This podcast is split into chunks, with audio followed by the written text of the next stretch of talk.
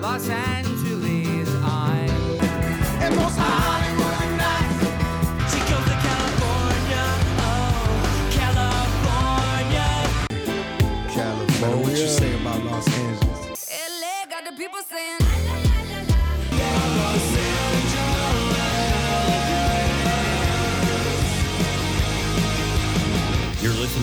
Corner of the Galaxy on cornerofthegalaxy.com.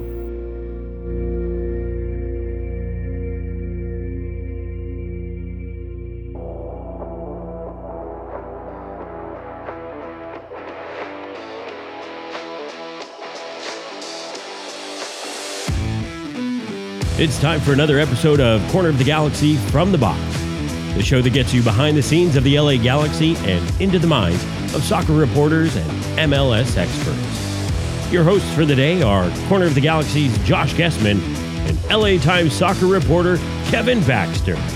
Let's start the show.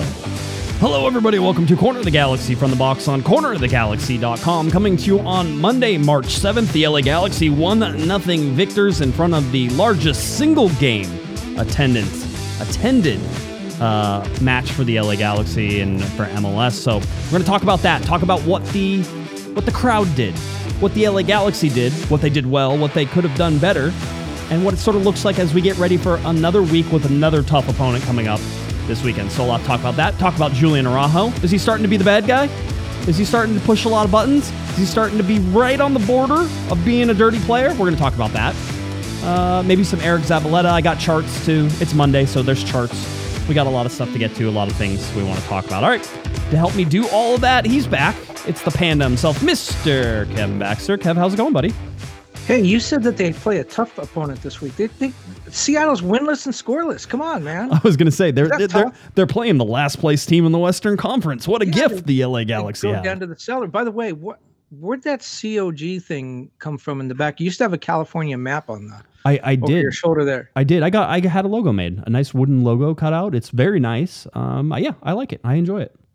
By by the way, you know the Galaxy have played before just shy of 100,000 fans in their first two games, which is basically what we get for this podcast, right? That's More or less. right, more or less, more or less. Well, I was going to say, you know, um, as as Scott French, our, our our good friend and buddy up in the press box, would do, he was already on Facebook questioning the largest single crowd ever for uh, for MLS, right? And the official number, if I have it here in front of me, uh, which I do because I printed it out just so I can make it, is seventy four thousand four hundred and seventy nine. So just shy of seventy five thousand fans, um, and that beats the previous record, which the Galaxy were a part of whenever it was the Atlanta United hosting the LA Galaxy um, in 2019. That was a game that Zlatan was supposed to be there for and then wasn't there for, uh, 72,548.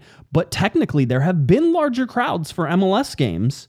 Um, but those when when they're combined. Yeah. But it, it, that's why they say single game. What was the crowd again Uh, this weekend? seventy-four thousand four hundred and seventy-nine. I think it was. the, I think it was the largest crowd in the world that day for soccer. I th- I think then the Galaxy may be over 100,000 by like a dozen because they had 25, six and change, I think. Yeah, yeah, it's very, very well could, and- I've already topped 100,000. It's it's kind of exciting, but as you said, you said combined games. What they mean is there were double header games where they Right. would play, um, like European teams would play the games. Yeah, before. Real Madrid would play Barcelona, and then and then all seventy five thousand people would leave, and then the Galaxy would play. Uh, re, uh, I don't know Dallas, and uh, like twelve people would be there. Those were back in the days. Um, I think that's larger than the crowd at the Super Bowl. By the way, It, it, it may have been. I don't know because it's uh, how much does uh, SoFi hold? I we'll, we'll have the chat room investigate it while we talk. We don't have to. We don't have to figure that one out. Um, but yeah, super interesting. I, I would say uh, just some really fun sort of views outside of the fact it was played on plastic grass. Um, which, by the way, I think we should stop calling turf turf. Turf is like a nice name for it. We should just call it plastic grass, which is what it is. So, outside of playing on plastic grass, uh, what an amazing scene to see the fireworks, to see all the people there.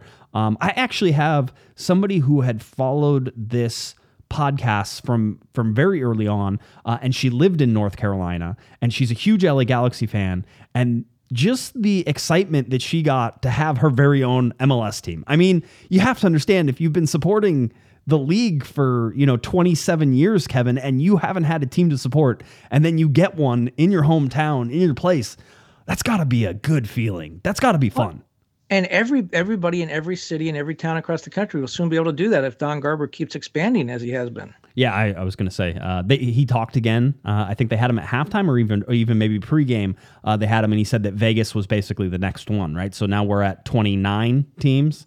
Um, well, the Vegas would be the 30th because uh, St. Louis will be oh, 29. that's right. So so St. Louis 29 and then good uh, soccer Vegas market, by the way, St. Louis. St. Louis, great, great soccer market. I, I'm, I'm interested to see if Vegas turns into a soccer market. They certainly they have turned into a hockey market, Kevin. Um, so you know all the doubters. I don't know if they've turned it. They you know the Raiders ha- have such a such a following. I don't know that they turned Vegas into a football market or if just everybody went to Vegas to go celebrate that that, football team. But i- interesting as well. Um, interesting to see if they get a a soccer specific stadium and if that's an inside soccer specific stadium. You know, Ooh. Come on. It, they can't they can't play outdoors in the summer, not in Vegas. No, no, way. it's it's a little warm. I'm I'm here to tell you, I, I do know that. Um, so yeah, it's a it's a it's a lot of it's a it was a lot of fun. I thought the spectacle, excuse me, the spectacle itself was was uh, was fun to watch. Um, certainly the excitement there, and I think that as we look at this, and as we look at this as, as an expansion team, we know that Charlotte ha- has struggled in the preseason, struggled through some of their games. We know that they're lacking some of the fundamentals that really will make them, I think, a good team. Um, I don't think they're even a even a, a, a mediocre team right now. They're probably a bad team. But whenever you have 75,000 people supporting you and, and behind you, that lifts mediocre to to possibly uh, to possibly okay. Um, and I thought Charlotte played okay for most of that game, uh, certainly above what I think that they have been playing uh, in their preseason and against DC. Although we've talked about it, DC maybe wasn't uh, was was more unlucky than than we thought. What what did you? I mean, I, I know you were listening on the radio, um, but what what did you get from the atmosphere type of thing? Well, I mean, we were talking about this for the show. The Galaxy outshot them 21 to 7 um, and dominated. I mean, well, they didn't really dominate possession. They didn't dominate statistically a lot of other departments, but they did have way more uh, decent chances than than Charlotte did. The, what we were talking about before the show is I'm not clear what kind of team this Galaxy team is. They had the first game where they they played New York City FC, the reigning MLS Cup champions, at home. They suffered, got the win in the last minute uh, of regulation on Chicharito's goal, so they win that game. And then they go to Charlotte, a team that, as you said, is lacking a lot.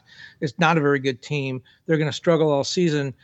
Granted, the Galaxy were on the road, but when you look at the matchups, you know the personnel that Charlotte put on the team, the personnel that Galaxy put on the team, it shouldn't have been this close. It certainly shouldn't have been one nothing game. And as you pointed out, the crowd had a lot to do with that. But still, the fact you know the Galaxy now are third in the league in shots. They have 36 shots after Right. after two games.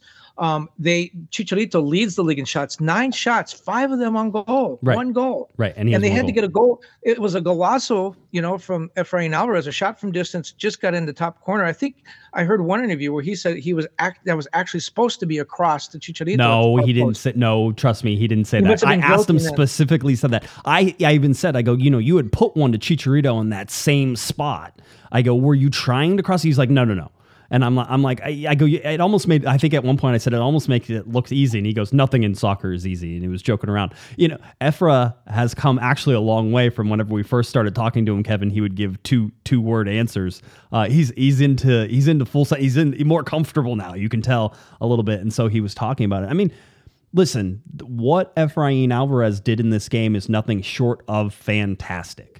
Well, and he's on the team of the week. He only played 21 minutes, and he makes MLS team of the week. He made team of the week. He's he I, last I checked, he was leading in goal of the week. Um, this was after I think Yimmi Chara uh, all had another quote unquote Bicycle bicycle, kick. kick. We'll call it a bicycle kick. It was a little loopier than than his first one. You know that that was a, a really good goal, though. It- I mean, the it way was. it bounced around, and he and he got it with his back to the goal and had no choice but to, but it- to try that. It was, but if we're going on straight skill, Efrain's is a much more difficult shot than just hitting it over your head and hoping it goes somewhere. That's that's how it looked like to me. So I think that's going to be a tough one. Uh, if LA Galaxy fans want to vote vote for Efrain Alvarez for goal of the week, you can do it on Twitter. Find MLS's uh, link. Last time I saw, he was winning forty-one to forty percent. It is tight. It is it is right there.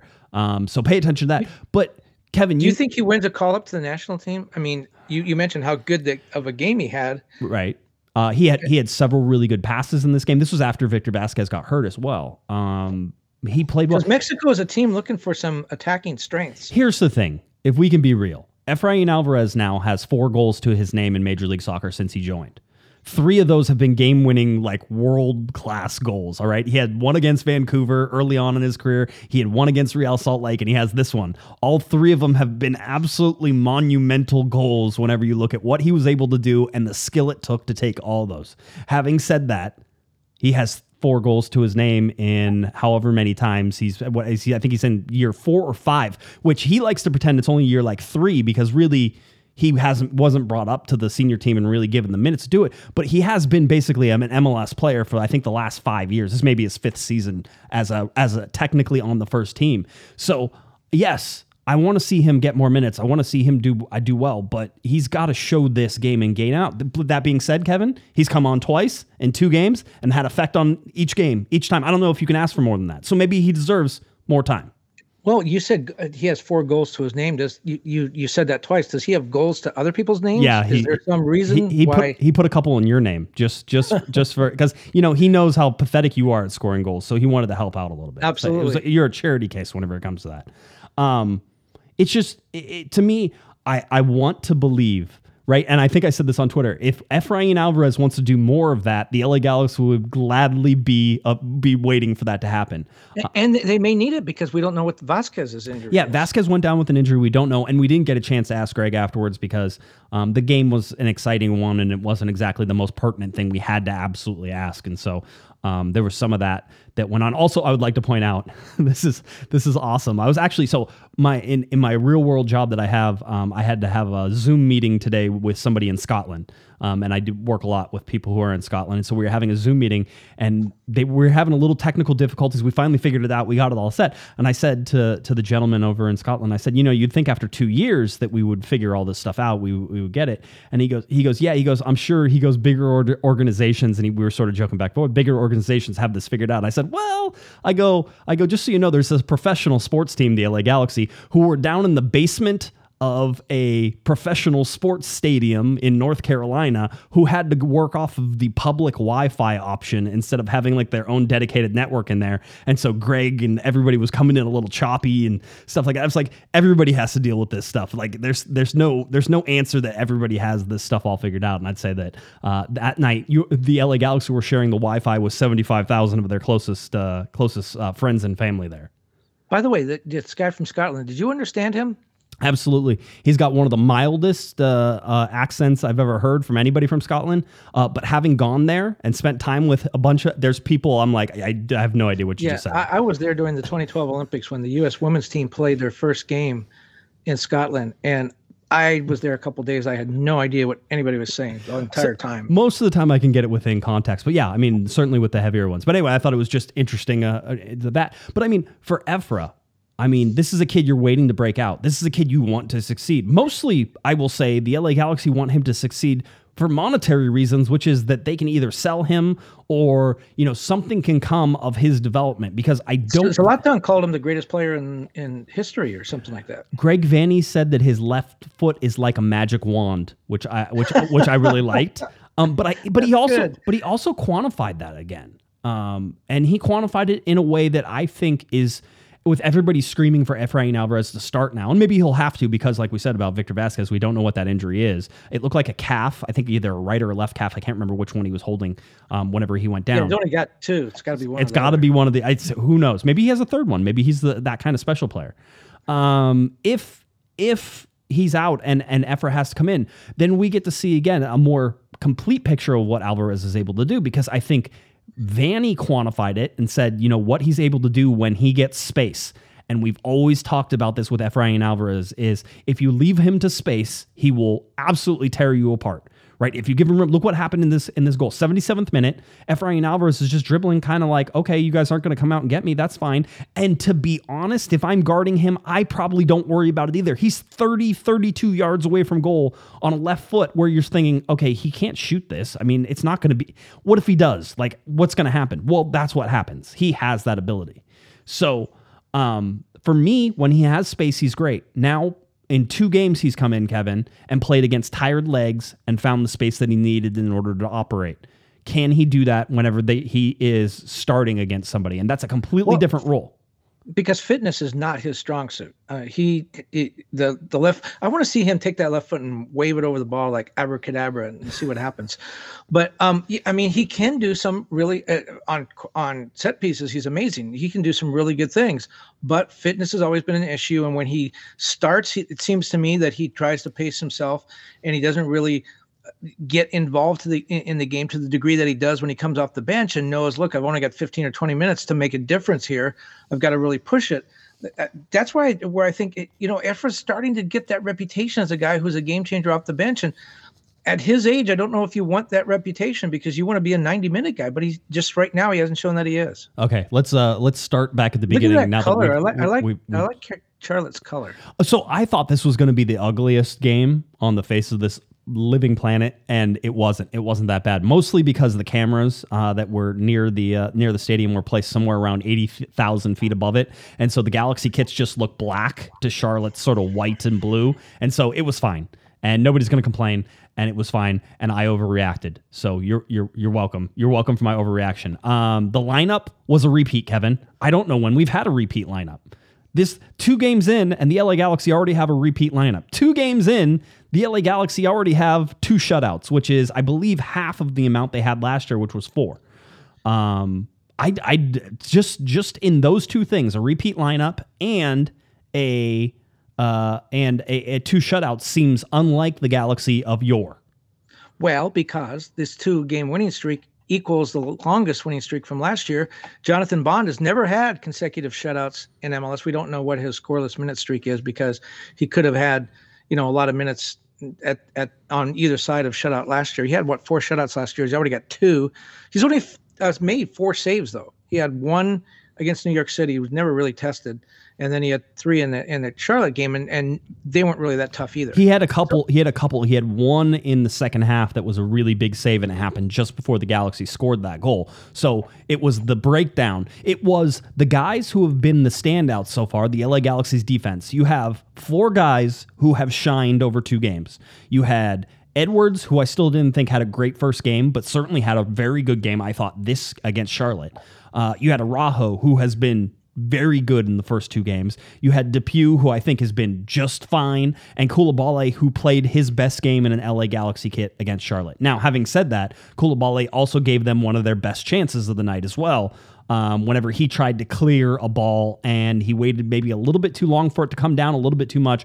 And Charlotte was able to come in and actually stop that. And it led to an almost goal with Bond coming out and having to make a save and a rebound that went off the post as well. Isn't isn't that kind of his MO though? He's going to make one critical error. At seems. least one. Yeah. Yeah, in, in, a game. But you know, Greg Vanney talked afterwards. He said we we need to. There's a lot of things we need to clean up. We the attack needs to get better. He he talked about again Douglas Costa when he gets his legs under him, it'll it'll come better.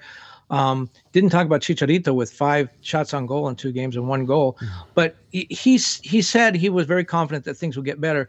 Um, but he also said if we, you know, get 34 shutouts uh, on the year, that he'll take that. he wouldn't. And, he wouldn't be upset with that. Are you sure? Are you sure, Greg? You want to rethink that very strong position? 34 shutouts. I was. Yeah. I mean, everybody I, would take 34 shutouts.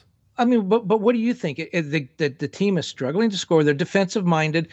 Vanney was a defender. I, I I totally get that you know that, that this team is going to be a, a better defensive team than they've been for the last five or six seasons that they're going to be a def- better defensive team they already are um, would would you take that i mean if winning games one to nothing scratching yes. out a goal somewhere yes it, it's it's not the most attractive soccer it's not the most exciting soccer it is successful yeah, but you're acting like they're not creating chances. We know they're creating chances, right? So, I mean, the biggest thing that I see is just the the, the final ball. I mean, listen, everybody's going to jump up and down on Cabral, and I see the people in the chat all over Kevin Cabral again. And listen, I think you need to see more from him. Uh, Greg Vanney didn't shy away from the question. Sophie asked about it after the uh, after the game against Charlotte. He says, "Yeah, we need to see more from him." And he goes, "And you know, we've been focusing on team things, and it's now it's time to, for, for us to focus a little more one on one." Having said that uh, I thought Cabral actually had an okay game. Um, I thought that the Galaxy missed opportunities to get him involved a couple different times. Um, the the biggest one for me was uh, was whenever uh, uh, Chicharito took a ball inside the box uh, from Costa and took this very tight angled shot where there wasn't a lot of room, and Cabral was in the center of the box waiting for it. Uh, if Chicha squares that, the Galaxy tap that in right? Um, there's another one that Chicha just barely missed whenever Cabral put in a really good pass. I thought a very good cross. I thought it was great. I thought it was exactly where it was supposed to be. I still need to see him with that finishing touch. Touch that is the big thing. But one of the best plays that he had was in the second half where he got a ball down in the lower corner. Um, his back is to goal. He has nowhere to go, and he gets bodied by a very physical Charlotte player. And if this is last year, Cabral goes down sprawling. He's the wet noodle from last year, right? So uh, he goes down sprawling. Instead, he fights off the very physical challenge, was able to lay a ball off to Mark Delgado, and Delgado put a ball in that Chicharito had a pretty good chance at um, as well. So I like the chances. I like where Cabral has been playing. And you could say that that's a lot of last year as well, but there's a difference to how he is working and how he is involved and how he's even playing more defense this year as well. There's a difference in that uh, whenever you look at it. And I can say he's taking steps in the right direction. So if he starts finishing and if the Galaxy start finding him a little more, I think they have something. But Chicharito also needs to start finishing some chances because he had a whole bunch of chances in order to put some of those away. And granted, a couple of those were great saves. So I like the fact that the Galaxy are creating the chances. If they weren't creating the chances, Kevin, then I would be worried this is a defensive team. This is not a defensive team. I think they are more. Well, one thing. Go ahead. No, Vanney did say that that everyone, Chicharito and Cabral, and everyone is getting involved in the defending, which is a good sign of a good team, a team that plays together, a team that isn't a offense and defense. You see some teams break up uh, that way, where uh, you know a forward will stop at midfield and just say, "I don't," you know, that's the defensive end. They take care of stuff over there. Uh, you know, Greg seemed to talk about the the fact that this team is very proud of the two clean sheets. Yes um, that they consider that to be a team shutout, not a shutout for Jonathan Bond or the back line. It's a team shutout. But what you talked about the chances, again, 21 shots, 36 shots in two games, third in the league. Um, I've heard coaches talk a lot about, you know, when you mention, hey, you had 21 shots and one goal. What, what's up with that? And they'll say, look, when we don't have 21 shots, that's when I'm concerned. The if you keep putting the ball on net, it, something is going to happen eventually. If you keep having uh, uh, shots they're going to go in eventually.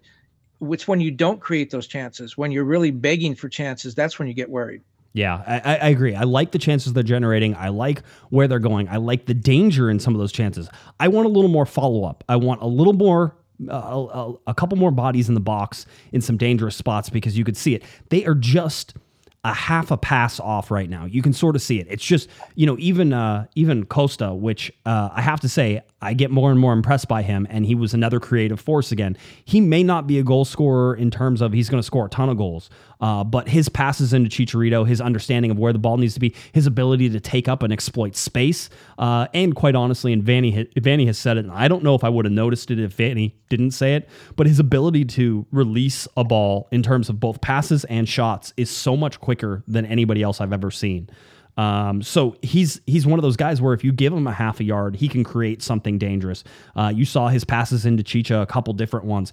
I like it whenever teams get tired and you have Costa sort of cutting into that middle lane, that middle right hand side lane, and he uses he just waits for people to collapse on him, and then he uses that pass to get around any of the press that they have. So I've really been impressed with Costa. I, I can't wait for him. He's like I feel like he's about 75, 80% right now. Um, and you're starting to get more and more from him. And the more you get out of him, I think the better the LA Galaxy are going to be. I mean, that seems, uh, it goes, it kind of goes without saying, but having Chicharito on the field, having Costa on the field, having Cabral on the field all together at the same time, having your designated players be on the field and affecting and affecting play is a huge thing. They don't have to be out there for 90 minutes, Kevin, but the fact that they're out there wearing people down, um, you know, working hard, doing all the things they're supposed to do is super important to the psyche of this team and it helps wear teams down.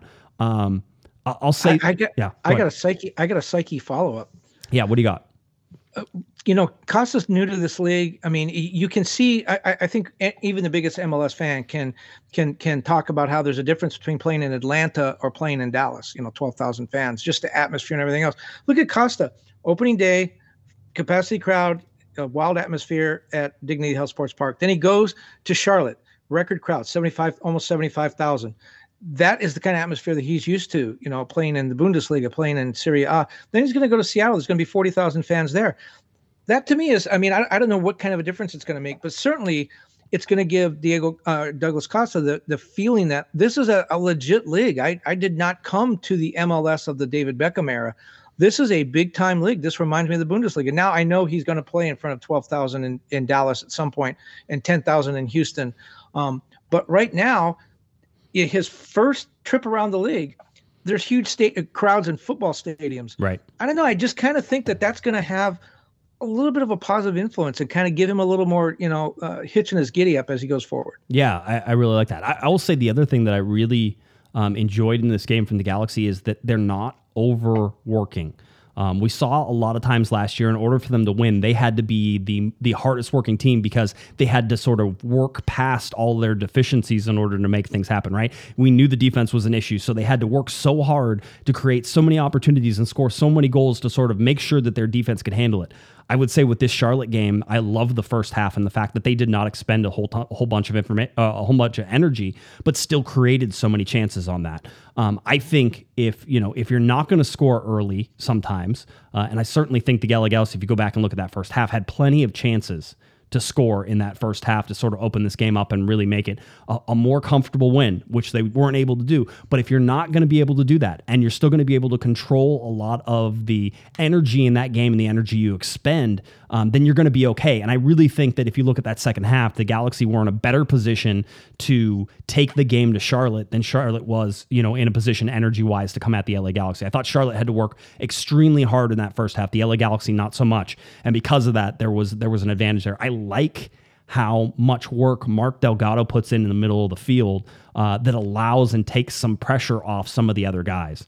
Um, so I, I, like that. For, to be honest, one of the people who I'm, I think I'm most disappointed with so far this season has been Raveloson. It's just he he's doing a lot of work defensively, but you want to see him a little more involved in terms of getting forward and, and getting some some better key passes in there. Um, but if he's going to sit defensively and be that defensive player, and that's what Greg Vanney wants, then I guess I'm also okay with that. I just I expect a little more from him right now.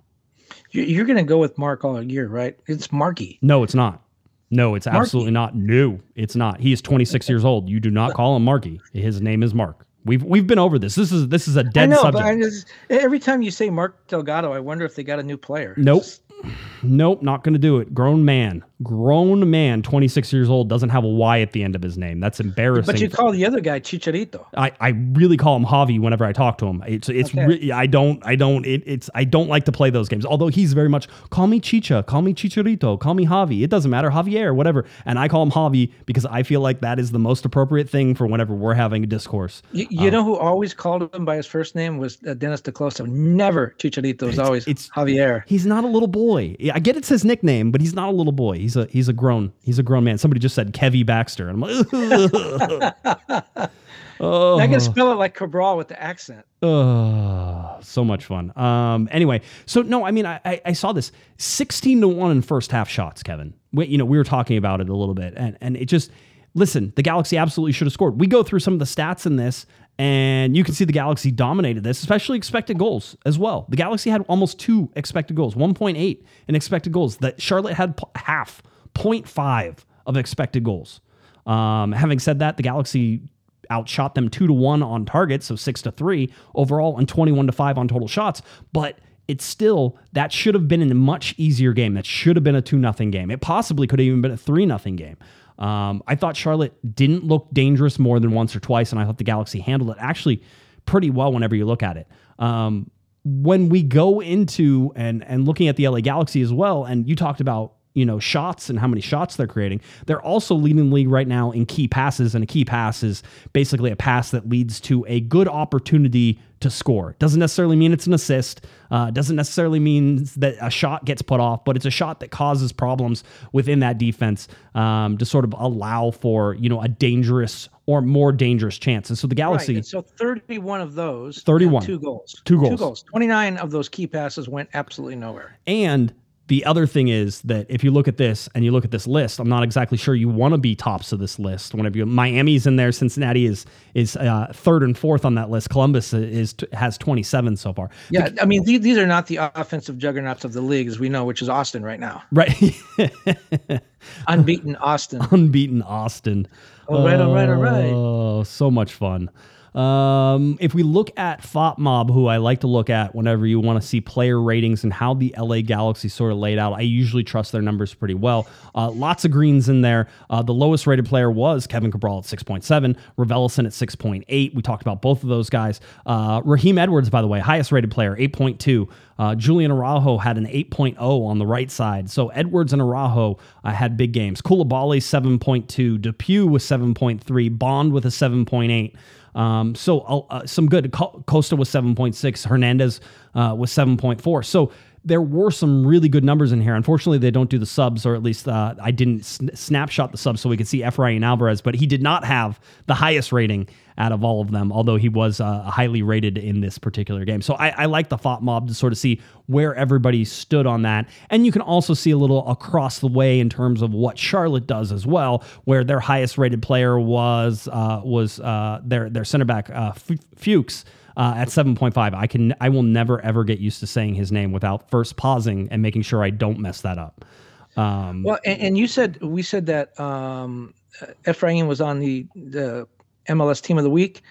And did Delgado make the bench? Somebody made he the did. bench too. Yes, Delgado made the bench. So whenever you're looking at Team of the Week, and we can pull that up, uh, Team of the Week was Efrain Alvarez, and as uh, I think you pointed out, Kevin, what he played? Uh, he played. 30 something minutes is, is no played 20 21 he came in the 69th minute yep yep 21 minutes uh, and gets a uh, a team of the week nod uh, it was a great goal absolutely a great goal i i mean if you want to be hyped about him, uh, it was funny in one of the chats that I was in uh, during the game. Somebody was like, "Sell, sell, sell," as in terms of sell him now. This is it. This is the peak. He he scored in front of seventy five thousand people. Take it now.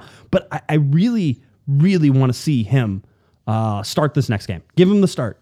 Uh, especially what? Victor Vázquez is a question mark. Let's let's see what Efrain Alvarez can do uh, against who I think is a very good team in Seattle, who has not figured out themselves yet. Look at that team, a three-five-two. That's a strange team of the week. But you know what? If you put Efrain in the starting lineup, then I, I, I do think you have to think at the back end, who do you bring off the bench as as a spark? And now let's say you start Sacha Kljestan and then bring Efrain in a, to replace him. Then you you sort of change.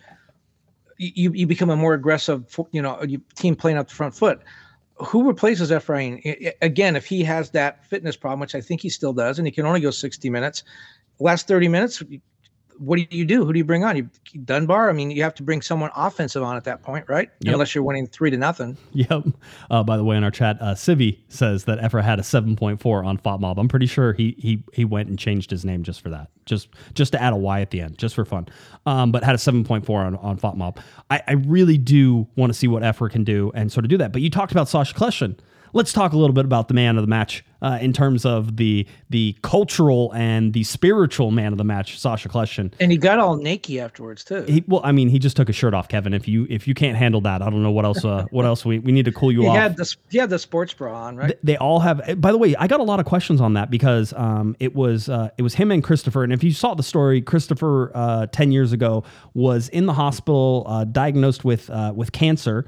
which I think they told the story on Fox, which was he got hit in the stomach by a soccer ball um, and because of that, he had like a, a, reaction or a rupture of this tumor that he had. And so they rushed him to the hospital and they figured out that he had cancer. They didn't know it. So soccer saved his life, as a matter of fact. Twice. Twice. Twice. So, so, so, so, then Sacha comes in um, with his wife 10 years ago and he he hangs out with Chris and he said, he was you know, playing for, he, it was here in Southern California. He was playing for Chivas USA at the time. Go ahead so he goes and he visits him in the in the in the hospital. He said he spent about I don't know like an hour with him. I think is what he he was sort of said. That's what he said. I don't know like an hour. He goes. Him and his wife went. They went and talked to this kid. The whole deal. And he goes. Sacha says so oftentimes we hear nothing afterwards, or we hear the worst, um, which is that the kids don't make it. And he goes. So whenever his parents, Christopher's parents, came in and talked to um to, to Sacha, he was sort of like he was sitting there and he told us afterwards. He was like, yeah. He goes. Uh, he goes. Oh, so he's playing for their academy team. They're like, no, the first team. He's like, this is crazy. You know the whole deal. And Sacha said how how fortunate and how lucky he was to be able to share the field with him. They both got to play at the same time. They're both on the field at the same time, and there was a jersey swap there at the end. I thought it was great. Uh, there's video of it. I'd love to show you, except that even though the LA Galaxy shot it, MLS monetized it. So if I show it to you, MLS will steal all the money from my show. Um, so I'm not going to show it to you. Um, so hey, you know, MLS gets to lie, lie in their bed, I guess. We, we would love to show you how awesome Sacha is, but uh, they stole the LA Galaxy's video and and they monetized it. So um, Sacha's out there talking with Christopher, and it's great because there's a whole bunch of pictures going on, and then Sacha like sort of brushes away the camera and uh, cameras and says, "We're going to go talk for a second. and then they go and they walk away from all the cameras and sort of have a little moment where they talking back and forth. It was just, it's so great I mean, you want to talk about not only the the world stage that Charlotte was put on with 75,000 people, you know, at, a, at an MLS game, the fact that the world would pay attention just to that attendance number, uh, the fact that the world is going to pay attention to the LA Galaxy playing in that game and then, then winning that game, but also having the feel good story of Sacha Kljestan being there. I mean, really, for the league, the only thing that was missing was that Charlotte won that game.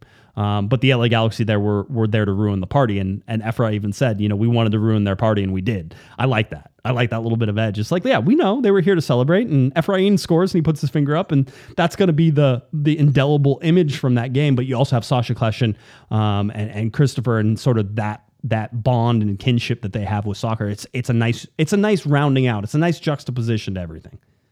Well, when I've always admired athletes and uh, or or I guess been jealous of athletes that they can go to someone who's having health problems or down in their luck or whatever, and the athlete comes into the hospital room or meets them at the stadium, and it just brightens up their day. Just having the ability to go up to someone and say, "Hi, I'm you know Sacha Kljestan," and it turns kind of becomes the biggest part of their life maybe for a month. And I remember talking to um, a, a, Dodger manager when I was covering baseball, and he was meeting with some veterans on the field. And I said to him this very same thing. I was, "That's so cool that you can do that. I mean, well, how does that feel that you just your presence can help someone have a better day?" And he goes, "Well, let's find out." And he brought me over there and said, "I'd like to introduce you to one of our sports writers here." It's like nothing, crickets, crickets, right? no effect at all. I was, I was gonna say, how often do you get asked to speak at uh, speak at uh, kids' functions? Right? It's it's yeah, few and far between. Was, that was when Grady Little was manager of the Dodgers, and it was it was a nice gesture, but it just proved my point. no one cared. Uh, if I, I, would imagine if you have that effect on somebody though, if you're able to do that, that it is a power that you wield uh, early and often uh, in terms but, of. You know, I've seen I've seen players just walk by kids in wheelchairs. I've also seen players stop and spend a long time with them. There was video earlier this year of Jack Grealish with Manchester City coming into the stadium. All the players walking by this kid with I think he had Down syndrome or something, and Jack Grealish stopped and signed autographs and spent some time with the kid, took selfies the players that walk right by it, I mean, you know what? When you retire, no one's going to want to spend time with you like that. I mean, God, take advantage of it. What an incredible gift that you have. Just your presence, being able to make someone's day brighter. There, there are certainly many who have fit that bill. I'm just in my head. There's two that popped to my head immediately when I think of guys who knew that their time was worth it to somebody in that capacity. Um, number one was Zlatan. He knew whenever there were kids there, he knew what he was bringing to the table with that. He knew that that, that people would be excited to talk to him, and he always made them feel comfortable. And then he spent a little bit of time with them. And I've told the story about him in San Jose many times, meeting with the San Jose Sharks. Um, one of their their players had a son there and was really excited to meet Zlatan. And Zlatan made the whole bus wait 15 minutes while he uh, while he stopped and talked to this kid. And the kid was just like beaming smiling. And then Zlatan at the end is it okay if I take a picture with you? You know Zlatan's asking a picture asking wow. for a picture with this kid. And the kid's like yeah you know awesome you know the whole deal. And so it's that. And then the guy who doesn't who never did it in the spotlight but we always heard that it was going on because he would do it out of our eye view was Landon Donovan um, Landon would invite people back into the locker room, into the back part of the locker room where we couldn't see, um, and he would spend time with people back there, and that was a regular occurrence um, that would happen. So uh, those are the two off the top of my head that that sort of you know come into that and say, oh, okay, those are the guys who I know. And listen, there's plenty more. There's just the ones that I'm thinking about right now that I absolutely know for a fact that's something that was part of what they did. So um, again, you know, what a tremendous gift to, to be able to to have the. I mean, it, you, we can talk about whether it's right or wrong that people you know you know uh, look up to athletes you know but the fact that they do allows you to brighten somebody's day hey it's a it's the Pretty good cool. it's the good part of the sport it's it's the good part of the sport one of the things though before we get too far away from this is is julian araujo i said we're going to ask is he starting to be the bad guy Um, This is two two times in two games. He just No, no. punched someone in the face. no, basically. no, three times. It's three times. I counted them. I'll tell you. There was the one in in uh, against New York City that he absolutely should have been suspended for. Uh, that he got. Um, uh, what was his name? And I can't. Uh, I won't remember. Anyway, um, that that wrapped his hands around the guy's face and basically stopped him from going anywhere with his face. So that was one. Um, they, It's hard to go forward without your face. it is. It, it usually stop. Um, and then there was a slap away of, of Swiderski, I think is there is the is the designated player for Charlotte. Um, that one's less of something to me because that Swiderski had his hand up and Julian had his hand up and they're sort of like flapping at each other's hands and he got whacked in the face. So you know what? Tough. That's that's I'm a little more tough. The other one is um, it was the throw in, which was I call a little bit of um, I, I can't say what it is, but it's the it's the S housery, right? It's it's whenever you're you're messing around in order to get a rise out of people. There's a way to push buttons, and Julian Araujo goes to take a quick throw in, and one of the Charlotte players is in his way, and he hits him with his elbow in the guy's face, right? And it's and sort of like it's not enough. There's not enough force there to really cause anything, but it makes you pay attention. Um, I was talking about it in the group chat, Kevin, and not with you, but with some other people. And I was saying, well, is he a bad guy now? And they're like, maybe this is what he does to fire himself up. Remember, Zlatan used to pick imaginary fights with people on the field in order to sort of go- Well- goose himself up. With all due respect, he's not Zlatan. He's not. A couple of things. First of all, the the three incidents. These are. uh, I mean, he's had yellow card problems in the past. These are these are different, and they come right after he returns from the Mexican national team. I don't know if there's a connection there, but the timing seems to suggest that perhaps there is. The second thing is. Um, you've talked a lot about him going to Europe, and everyone thinks that he's going to go to Europe someday. He's certainly more than good enough to go play in Europe but European teams are looking at this and saying we can't afford to bring a guy over, pay a lot of money, and have him get red cards or yellow cards, and always be you know uh, uh, ready to to to foul out of a game. We can't we can't afford that. He needs to get better control because you know that in Europe everything goes to the nth degree. If people figure out the guy uh, can be prodded into that kind of stuff, they're going to go after him, and that's kind of the third point. Now that teams see that, are they going to go after uh, Julian and try to take him out of his game, try to get him to to to get carted out of a game. I mean, that seems to be sort of his mo now. And if you can get under his skin a little bit and get him thinking about that and get some cards, uh, you know, then maybe maybe he becomes vulnerable.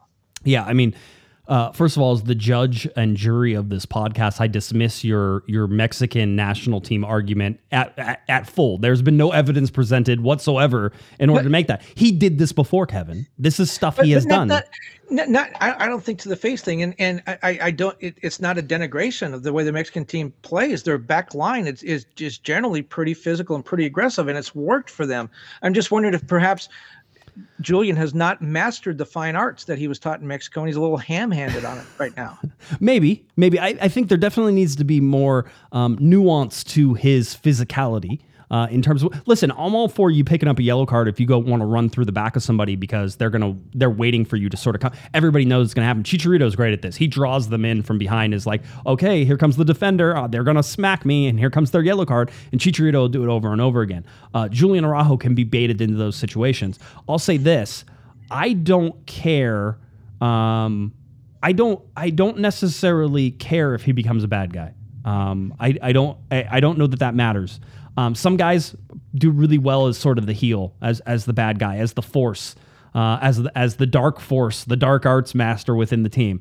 Um, there are plenty of guys throughout LA Galaxy history uh, that you can. Start, the first one that comes to mind is you know obviously Dema Kovalenko. The difference is, and I will say this: is Dima was never the force the driving, creative, attacking energy force for the LA Galaxy. He was a bit player, right? Julian Araujo is a star on this team, and they need to keep him on the field. And so I hope that these first two games are just aberrations, that it's just getting back into the game and just letting some frustration out. I mean, it's one of the reasons that I've always liked to play soccer, Kevin, is that you get to go and like kick people in the shins and it's legal. Um, you know, yeah, you can get a foul on it, but it's not like you're gonna, you know, if you go out on the street and you're walking down the street and you start kicking people in the shins, you get arrested.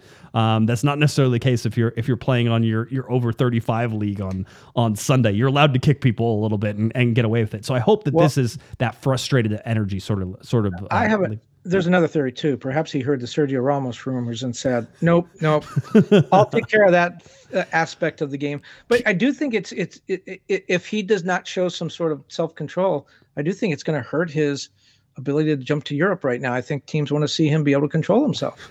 There, there was a great uh, uh, Syllogy says uh, you should care if you don't want Merritt Paulson, uh, of course, up at up at the Timbers, to want to deport him out of the league. Remember, Merritt gets all worked up about LA Galaxy players and fouls and all sorts of stuff like that. So rent free, absolutely, hundred percent. Um, so anyway, that's so so you know that's that's something I think you should watch. You mentioned the Sergio Ramos thing. I want to take it now from Julian Araujo to Eriq Zavaleta. Okay. Wow. Wow. I, I know. I know. We're we're falling off I a cliff. Bends from that one. yeah, we, we we we dove deep uh, very quickly. We need to be careful on our resurface. Um, the only reason I want to bring it up is that Greg Vanney said, you know, a couple weeks ago before the season started, he said, "Oh, well, the Eriq Zavaleta thing is being finalized and it's going to get done."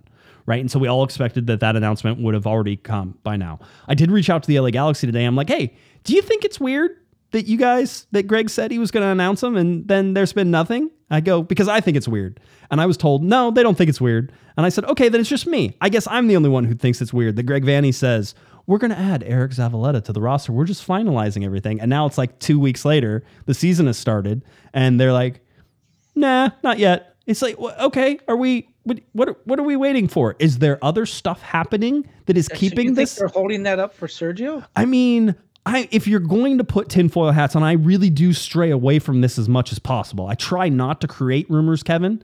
But if there maybe it's not Sergio, maybe it's somebody else on the defense that now they're like, well, we didn't know he was going to be available. And Eriq Zavaleta's like, but I'm I'm Greg Vanney's nephew. Remember me over here? You know, deal. And there was words, uh, there was word that Zavaleta did play in a Galaxy 2 game over the weekend. So he is, and they're not. They haven't started their season yet. We're actually, uh, we're going to see if we can get uh, the head coach for LA Galaxy two coming on to this uh, on Thursday. We'll see if that works out. Don't know if that's going to happen, um, but they start their season here very soon, uh, this weekend uh, for LA Galaxy two. So Eriq Zavaleta was playing with them, but he wasn't playing with the senior team. What is going on, Kevin? That doesn't make any sense. That Greg Vanney goes, oh, it's going to be finalized, and it's been two weeks, and it hasn't been finalized. Are the negotiations that tough for Eriq Zavaleta? Is what what's in his rider? He needs you know a thousand green M and M's before every uh, game or something. What what is going on? Maybe they sent him off to look for Carlos Harvey. Carlos is here. He's here. Is he? He's Yes, here. He's here. Has there been a sighting, a Carlos Harvey sighting? He is. He actually was training, I think, just before the team started the season. He is back. Uh, apparently, passport issue, and I don't think it was passport. I think it was green card. But green card issues all sorted, everything good. Uh, Galaxy roster compliant, the whole deal. Now, we also know that Farai Mutatu has not had a landing spot yet. They did not announce him as a signing for LA Galaxy 2. And so we were expecting that he was going to be on that LA Galaxy 2 team, but it's likely that he will sign for for senior team LA Galaxy and then get loaned down to LA Galaxy too. That's my latest theory on that. But what why why why Kevin? Why? Why would you say Eriq Zavaleta is coming and you know him? So you know it's not like Greg Vanney's like, "Oh, I haven't talked to Eriq Zavaleta before." It's he's your nephew. You know him. You, why is he not announced on this team so far? I don't I don't know. I I, think maybe to save money because that international World Cup qualifying break is coming up. He'll go away for El Salvador. I Been gone two weeks. This way, they don't have to pay him for those two weeks. You know that's not the worst idea you've ever had. It absolutely Pretty bad though. I mean, if but if he's only making one hundred twenty thousand dollars, what are you what are you saving? Are you saving you know a couple grand, you know, total, and, and how it all goes. Anyway, um, super interesting just to look at the LA Galaxy what they were able to do um, with, against Charlotte. I think So that's if if your theory is true, imagine this: Mm-hmm. two weeks ago, Eriq Zavaleta turns into Sergio Ramos. I mean, how else? That's wow. Am I wrong for asking the LA Galaxy why we haven't heard about Eriq Zavaleta No, yet? no, that. But but they're they're wrong for giving you a really weak answer. I mean, I'm sure they were like, we don't want to talk about it. I'm sure that's what that answer was. I don't want to talk about it. Right. And I understand that. But at the same time, it's like, come on. This is- wh- What's going on? Why, why are we doing this? Why are we running around in circles? Um, so anyway, so that's what we have. Uh, the LA Galaxy schedule coming up, as we have talked about, um, is that they will head to Seattle coming up this weekend. That's a Saturday, 12:30 p.m. TV time. Last place, winless, goalless Seattle. And you know they have they did play two really tough teams. They played Nashville at home. Yeah. And then they played Sporting Kansas City on the road. Two pretty tough games. Yeah, but Nashville. No, they played RSL on the road. Uh, RSL, I'm sorry. That Nashville game, though, Nashville bossed them around. They played very good. Um, Nashville played very good in Seattle um, and bossed Seattle around. And then RSL had the two hour weather delay, or two, I think it was longer than two hour weather delay. They had to bring out the orange ball, not because it snowed, Kevin, because of the hail.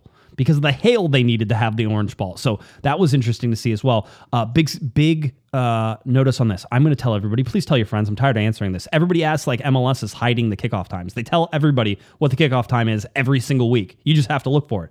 Kickoff for this game 12:55. It's on Fox, Fox Deportes. So expect that at 12:30 the TV will start and at 12:55 the game will start. Do not be surprised and do not complain. They tell you what time it is. So if you don't want to watch the TV, just come in a little bit before 1. You'll be good to go. Not a problem. All right. So anyway, I'm just uh, I get a little antsy about that stuff. Everybody acts like it's a, some mystery.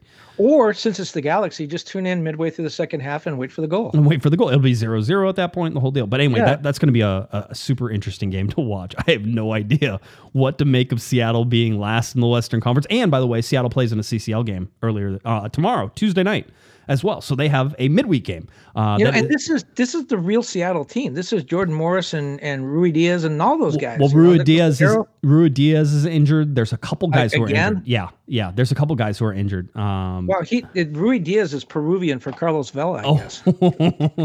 I'm leaving that one alone. That will be shared across the interwebs. It'll come back to get you, not me.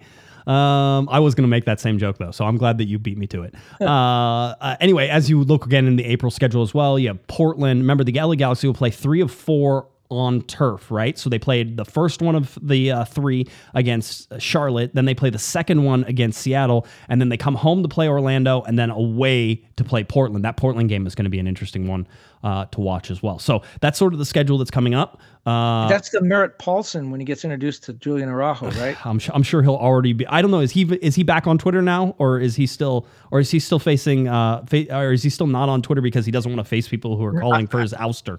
I think he's on that Trump social media website uh, thing now. Freedom, whatever. I don't remember what that is. I know. I know what you're talking about. Um, okay, so we get through that. Let's get a little bit to uh, to the charts, and just because it's Monday and, and charts are fun, uh, let me tell you a little bit about some of these charts that I was able to pull up. Right now, after two games, it's not a great way to sort of start this, but it is important and it's something to watch. The LA Galaxy right now with their designated players have ha- have seen their designated players through 180 total minutes available play. Uh, let's see if I actually have 478 total minutes. That's 88.5 percent of the minutes played. And that is also more minutes than Jonathan played the last two years combined. It, fe- it feels like it is. Um, and that's not an actual stat. That is just your your argument.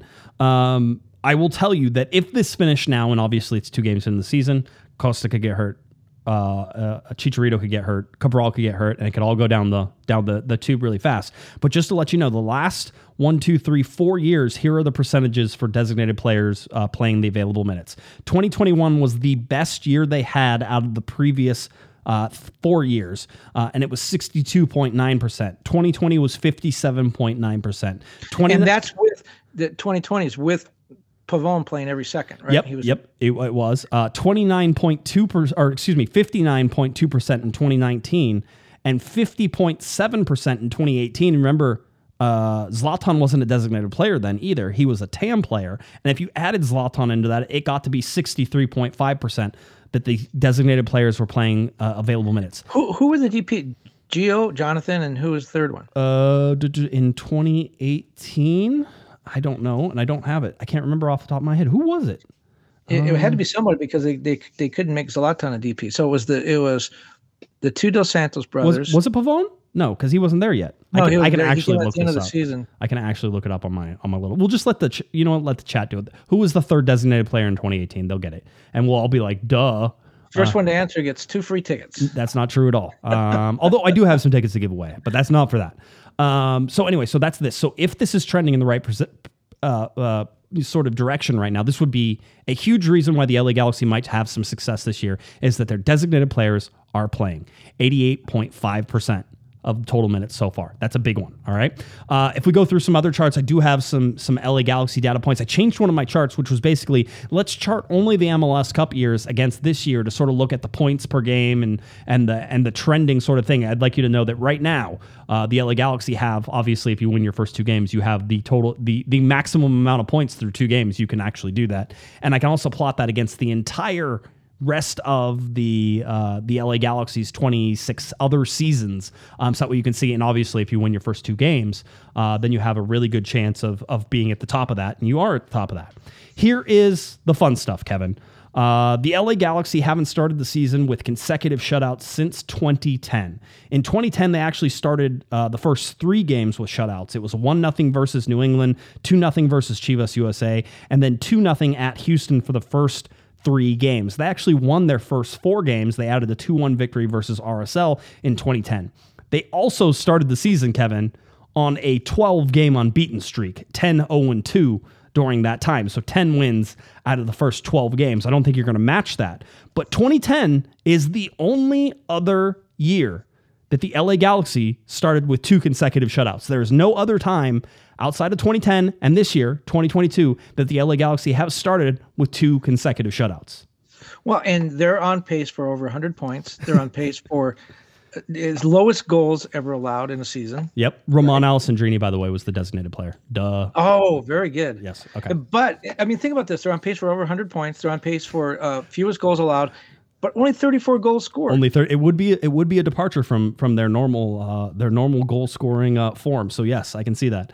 Um, if we look at this LA Galaxy team, uh, this is the sixth time in Galaxy history the club has started 2 0 0 okay? The sixth time uh, uh, that they started 2 0 0. Five of those six teams have made the playoffs, Kevin. Of course, last year, 2021, was the one year where they did it and didn't make the playoffs. Uh, if the Galaxy win versus Seattle, they'd become just the third Galaxy team to start 3 0 0. Um, and uh, it would be, they would tie that 2010 team uh, for that shutout. Or, excuse me, they, do they tie it? I, I'm trying to remember. Yeah, they do. They would tie it for the three shutouts in a row. And that was a supporter shield team. That was a supporter shield team. That was a team that ran away with that season for the most part. The 2010 team is probably the best LA Galaxy team that never won an MLS Cup. Uh, they got they got railroaded by FC Dallas at home in the Western Conference Finals, uh, and I think Dallas ended up beating them like seven to two or something like that in that game. That was at uh, Home Depot Center then. And 2009 was the year they made it to the MLS Cup final lost in penalty shots, correct? Yeah, to RSL uh, to Real Salt Lake, who was the Eastern Conference uh, uh, survivor there. Oh, yeah. it's so hard to remember back to the days when they actually made the MLS Cup final or the playoffs for that matter. Yeah, it, I mean it's been a while, and that's that's one of those things. So when we look at these charts, obviously it's way too early to really take most of this, but it's just interesting to put this into perspective of what the LA Galaxy could do if you're just looking for the first three games, if you're just looking at the first two games, and what historically that tells us. Uh, I also put my favorite chart up here: the points per month uh, which means absolutely nothing, by the way. There is no reason to div- divide points into months. I just like doing it. And as you will notice, Kevin, uh, the LA Galaxy were probably team of the month, uh, February, uh, with that win there, uh, 3.0. Uh, they averaged a perfect 3.0 in the month of February. So I, I think that's team of the month if, if I'm if I'm paying attention.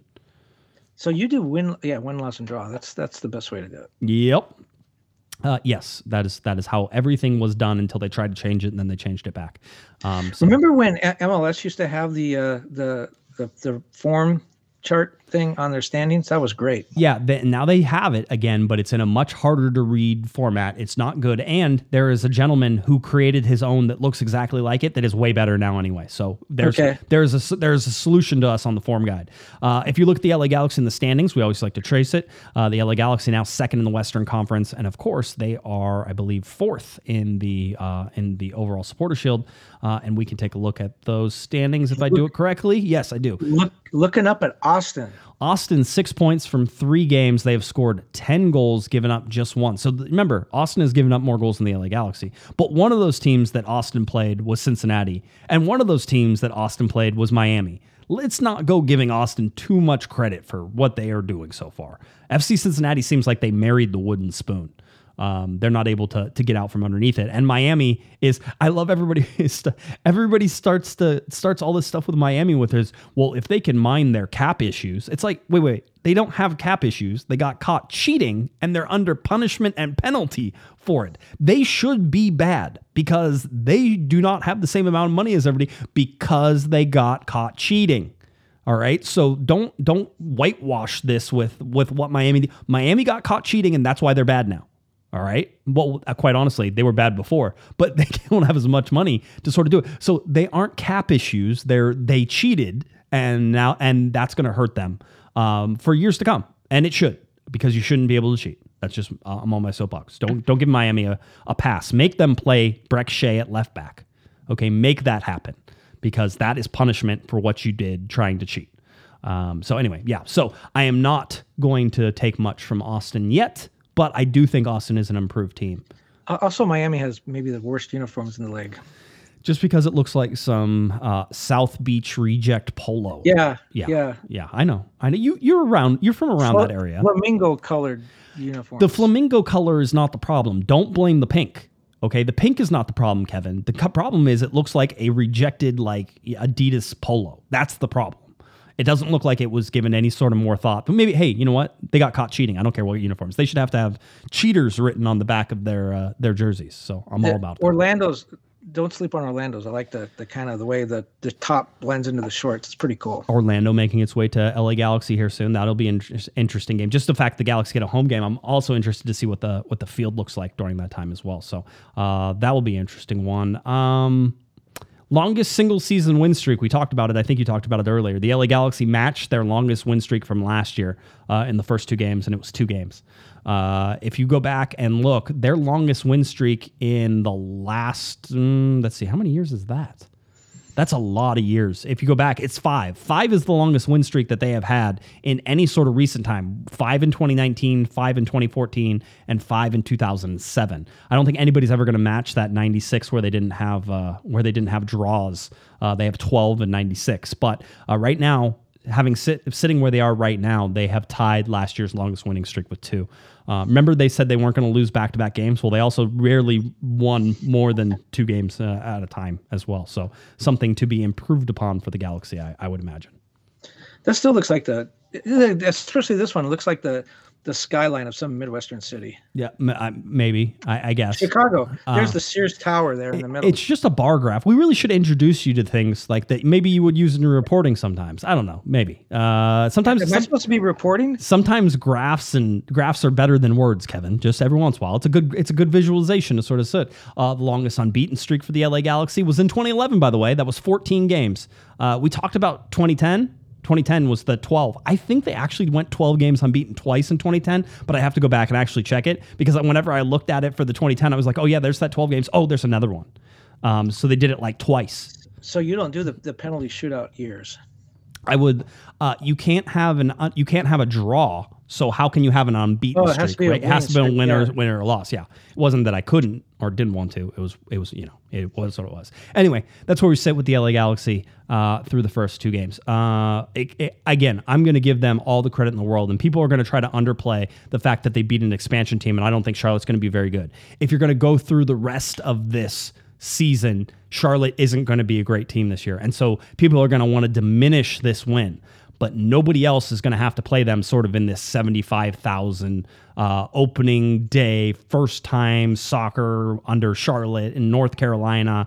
Um, you know, all the energy and all of the effort that went into that. That's a huge win for the LA Galaxy. Well, so so what do you think they get after this? I mean, Atlanta did have they, they have had those spiked crowds, but they do average over forty. You know, when when the stadium is open, they do get big crowds. Do you think Charlotte is going to be a Seattle and Atlanta getting forty thousand? You think they're going to drop back into the twenties by midseason? I mean, it depends on if they can string any wins together. The people aren't going to want to go and, and not see wins. I mean, Atlanta was good because they started, you know, their expansion and they were winning games, right? So there was there was the ability to be like, hey, we can go see Atlanta and they're good, and there's a whole bunch of people. That sounds like fun. Uh, I think I think North Carolina will have a a a uh, I don't know a an ability to absorb some of these early losses um, and still carry some good crowds. But I, I think they're also building a new stadium for them um, eventually. So eventually they're not going to be able to have this. Somebody said it's going to be difficult for this one to be topped only because it's gonna the stadium size is one of the things that sort of keeps that right. Where there's a lot more soccer specific stadiums now. It's harder to get these giant numbers whenever you play in football stadiums. Well, uh, I was on an, another pod yesterday. I'm sorry, I was cheated on you. I went with another pod yesterday, and we were talking about this. Is like the idea that MLS and Garber especially has always been downtown soccer specific stadiums. That's what we want. We want this atmosphere. We want fans close to the action. And then they, you know, we've had Atlanta come in recently, Charlotte come in with these big football stadiums. Atlanta has no plans to build another stadium. Right. Uh, You mentioned Charlotte might. I mean, their owner, Charlotte's owner, is more money than God, so he could probably afford to do that. But you just kind of wonder. Uh, has MLS lost its way? I did like the soccer specific downtown stadiums, creating that vibe, the kind of stuff you get if you go to a game in Austin. Um, it's pretty cool. Uh, If this football stadium stays filled like Seattle's has and Atlanta for the most part has, if they can get 35, 40,000 a game, it works. If Yeah. they don't, if it goes down to 20,000 in a 75,000 seat stadium, Then it looks like New Wow. England. It looks like New England. I mean, that's the whole thing. Is New you, England's a good example. Yeah, if you put, you know, New England is drawing okay crowds, but you would never know if you watch it on TV. It's just, it's a bad visual. New England needs a soccer specific stadium. New York City needs a soccer specific stadium. I would love to say Atlanta, but it, Atlanta goes with the same thing with Seattle. What are you going to do? Take less people? You gonna you're gonna move to a soccer specific stadium and then take less people, Kevin, for Seattle? I don't think Seattle's down with that. I don't think Atlanta's Well, down for that. I, I, Atlanta's Atlanta is more like the same situation with Charlotte. If they don't build a stadium, in, in that they're going to say, "I own the football team, I own the stadium, I own the soccer team. My soccer team's going to play here. Why should I buy a second house? I don't want a summer home. I want to play here." Right. Um, and it's hard to argue with that when you pay a three hundred and twenty-five million dollar expansion fee, as uh, David Tepper did in Charlotte. Yeah, it's a lot. Uh, let's see. By the way, uh, Al uh, ch- checked into our uh, our chat and says, "I enjoy listening to your show on Spotify while working for the United States Postal Service. Uh, first time watching live. So, see, we got Al out there repping us in the in the mail trucks." On that wrong side of the road, I mean that takes concentration just in itself. Driving on the right hand side of the road with that wheel on, but yet you, you the wheels on the wrong side, it would mess me up. I would, I would, I would freak out. You're listening to a podcast, not really. You're zoning out, and all of a sudden you're like, I'm on the wrong side of the road, and then you know you swerve across, whatever. I want to know what he thinks of Louis DeJoy. Uh, I don't think that anybody cares about that whatsoever right now. Not on this. Not on this podcast. Maybe whenever you want to go do your political podcast, whenever I get rid of you from this one, you're more than welcome to go ahead and, and do that one. Uh, by the way, people be surprised at how simpatico we are on some of these issues. I will tell you a hundred percent. By the way, that I want to make sure everybody knows that I paid Kevin for the pupusas. I don't want anybody to think that I didn't pay. Not only did I pay for, I bought your pupusas Da- and I bought Damien's? Damien's pupusas. I wanted everybody to be happy and have a good pupusa opening day, Yeah. and they did. So I paid for it. No, the you you guys got papusai, plural. I got papusa. Don't complain that you didn't ask for more than one. All right, just just I got to go back. we got to go back. That's right. Um, horchata was good.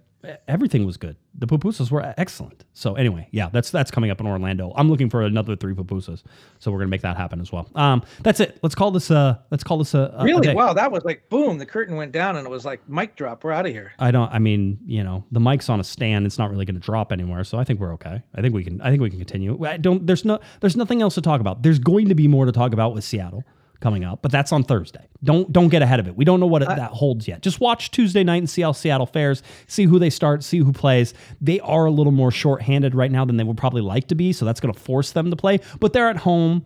Uh, it's the first leg of, of this next round, and so they they will probably be fine, and they will have some time to rest. But it is a 12:30 p.m. game on a Saturday. It's an early game, so you know maybe there's an advantage there for the LA Galaxy, and Seattle isn't playing well. So just I, I, I'm I'm I'm surprised and pleased that you did not get jealous that I was I went out with another pod this weekend. I I don't care. I, I, we have an feared- we have a very telling you that. no, we have a very open relationship Open whenever it comes to this. The, you know, they, there's there's always these levels of love in a relationship, and you love me way more than I love you. So if you want to go off and and have some fun with some other people, that's fine. I, I you know where your but where your bread is buttered, so I'm not worried. Or you know where my papusa is is It- queso. in queso. We've had Eric in here before. We've had Menage de Trois before. Uh, I don't think we need to see. There was a line that you could go to. I ran right over it.